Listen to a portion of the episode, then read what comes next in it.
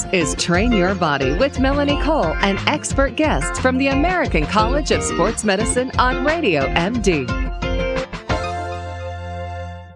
Yesterday, the World Health Organization report put processed meats such as bacon and hot dogs. And if you listen to my show yesterday too, you learned that hot dogs, some hot dogs, not Hebrew National, contain up to 2% of human DNA. Yes, we talked about this yesterday, human DNA in the hot dogs. That's very nice. Ew.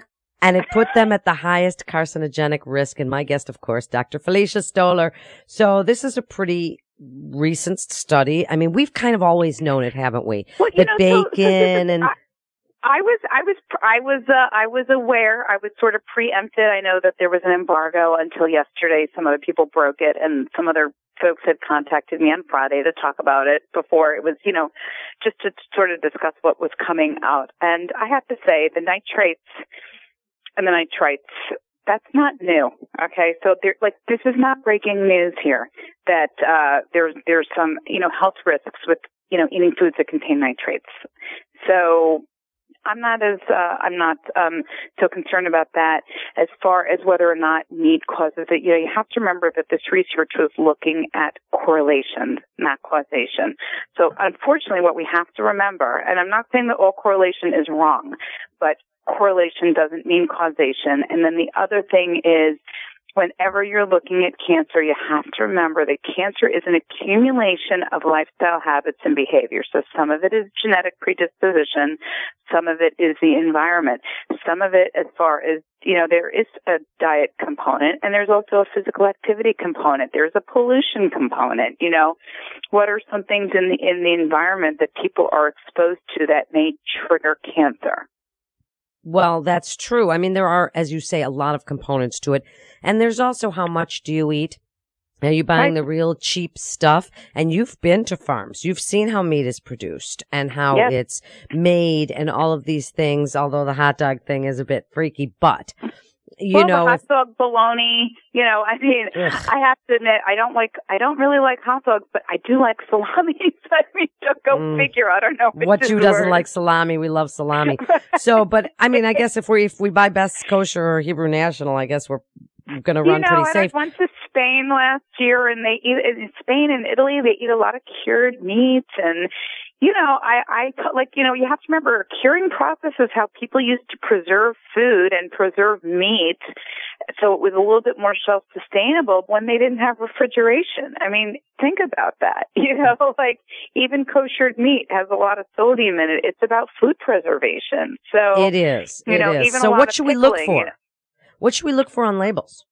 Well, I think first of all, you should try to eat foods that aren't that pro- when, when I say processed, I mean you could you could argue that like canned vegetables are processed. When when you're talking about meats, you want to eat them in a form that is is as close to nature as possible, as close to natural. Like, you know, hot dogs, uh, we could argue about that. Um, you know, there's certain brands and certain types that are a little bit more like I'll use like the word quote natural like quotations around the word natural.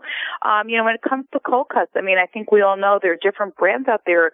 You know, you want to eat a cold cut. Like if it's turkey, you want to eat something that was like a turkey breast that was roasted that somebody sliced. You don't want it to have a lot of extra stuff where, you know, that packaged stuff that's kind of slimy. That's not, you don't want to eat the slimy stuff. You know, if, No. if you're looking for inexpensive protein, Or the rainbow go for stuff. dairy or go for eggs, you know, like, or go for beans. But, you know, don't go for slimy meat. No kidding. Or the rainbow meat. Make sure you stay away from rainbow meat. You don't want to right. be eating right. that. So You'll get sick to your stomach. Right. So, you know, we've, we've always known that, that, you know, diets that are high in, um, I want to say animal sourced protein that are low in vegetable. Let me be clear here.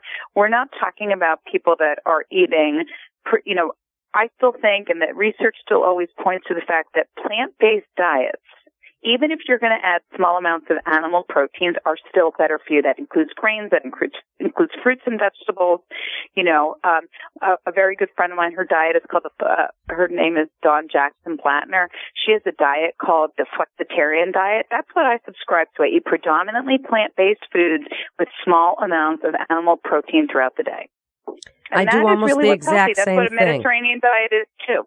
It is. And, you know, now they're even talking about addiction to cheese. and things That along those. That would be me would be too. me.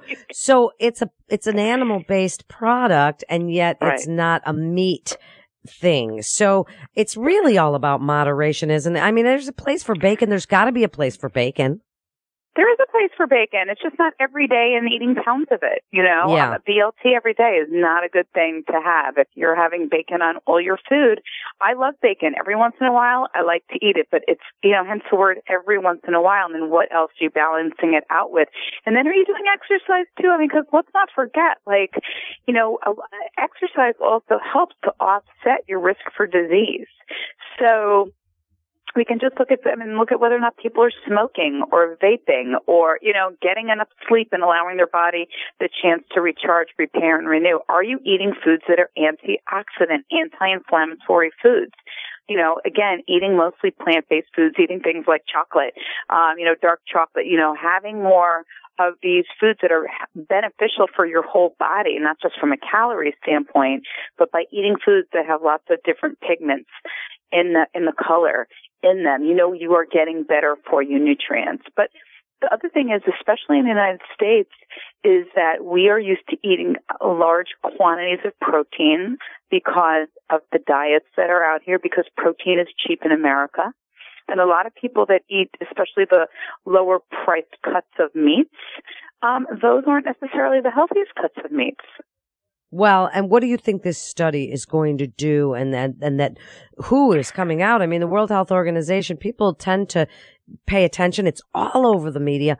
What do you think is going to come from this? Do you think the, the, meat? It's something. I think that it's just really. Um, I think it's just rattling people's nerves. But I think at the end of the day, there's nothing that's so new in the recommendations. I, I got to be honest. I mean, I've been in this field for over 15 years now. Uh, there was nothing alarming in it. I think again, looking at uh, causation versus correlation, it's really hard. I find cancer is a very difficult disease to pinpoint exact. You can't really pinpoint one food. You can't really, and I haven't looked at the actual research study yet. I, I'd, I'd like to get my hand on it, but I haven't looked at it to look at the study design. And, you know, anytime you look at large populations, there are too many confounding factors that cannot be isolated. Uh, that that may impact the cause of cancer, like like genetics. You know, you- That's you true. And those other family history lifestyles that you talked about. and those about other too. lifestyles. I mean, you're usually looking at somebody in their 40s, 50s, 60s. You don't know what they did in the decades prior to that. So how can you know what they ate? That's they true. may not even remember what they ate as a child. You know, I, I, I you know, I, I know that the first two decades of life are very impactful for setting the framework for disease. You know, so what are parents giving children? What are they feeding kids? I mean, you know, you hear a lot about parents feeding kids hot dogs, and my kids never. We don't. We're not big hot dog people. I'm not a big Us hot dog eater, so my kids weren't big hot dog eaters in our house. I mean, I think I probably was growing up because it was all new then, you know, they would give you those butterball or whatever they are. Actually, butterball got a better rating too from this clear research. But so we just have 20 seconds here. So wrap up what you think is the best information that comes out of this really timely study. I just think I think the best information is, you know, we should not be eating large quantities of highly processed meats. I think that's really it. I think if you want to balance it out with other components of a lifestyle, you want to focus on again getting more plants, more plant foods, more fruits, more vegetables, more whole grains into your diet to offset a healthy lifestyle. It's not about one nutrient at a time. It's about an accumulation over time and taking care of your body to prevent disease. Absolutely great advice. You're listening to Train Your Body, Motivate and Perform with the American College of Sports Medicine right here on Radio MD. This is Melanie Cole. Stay well.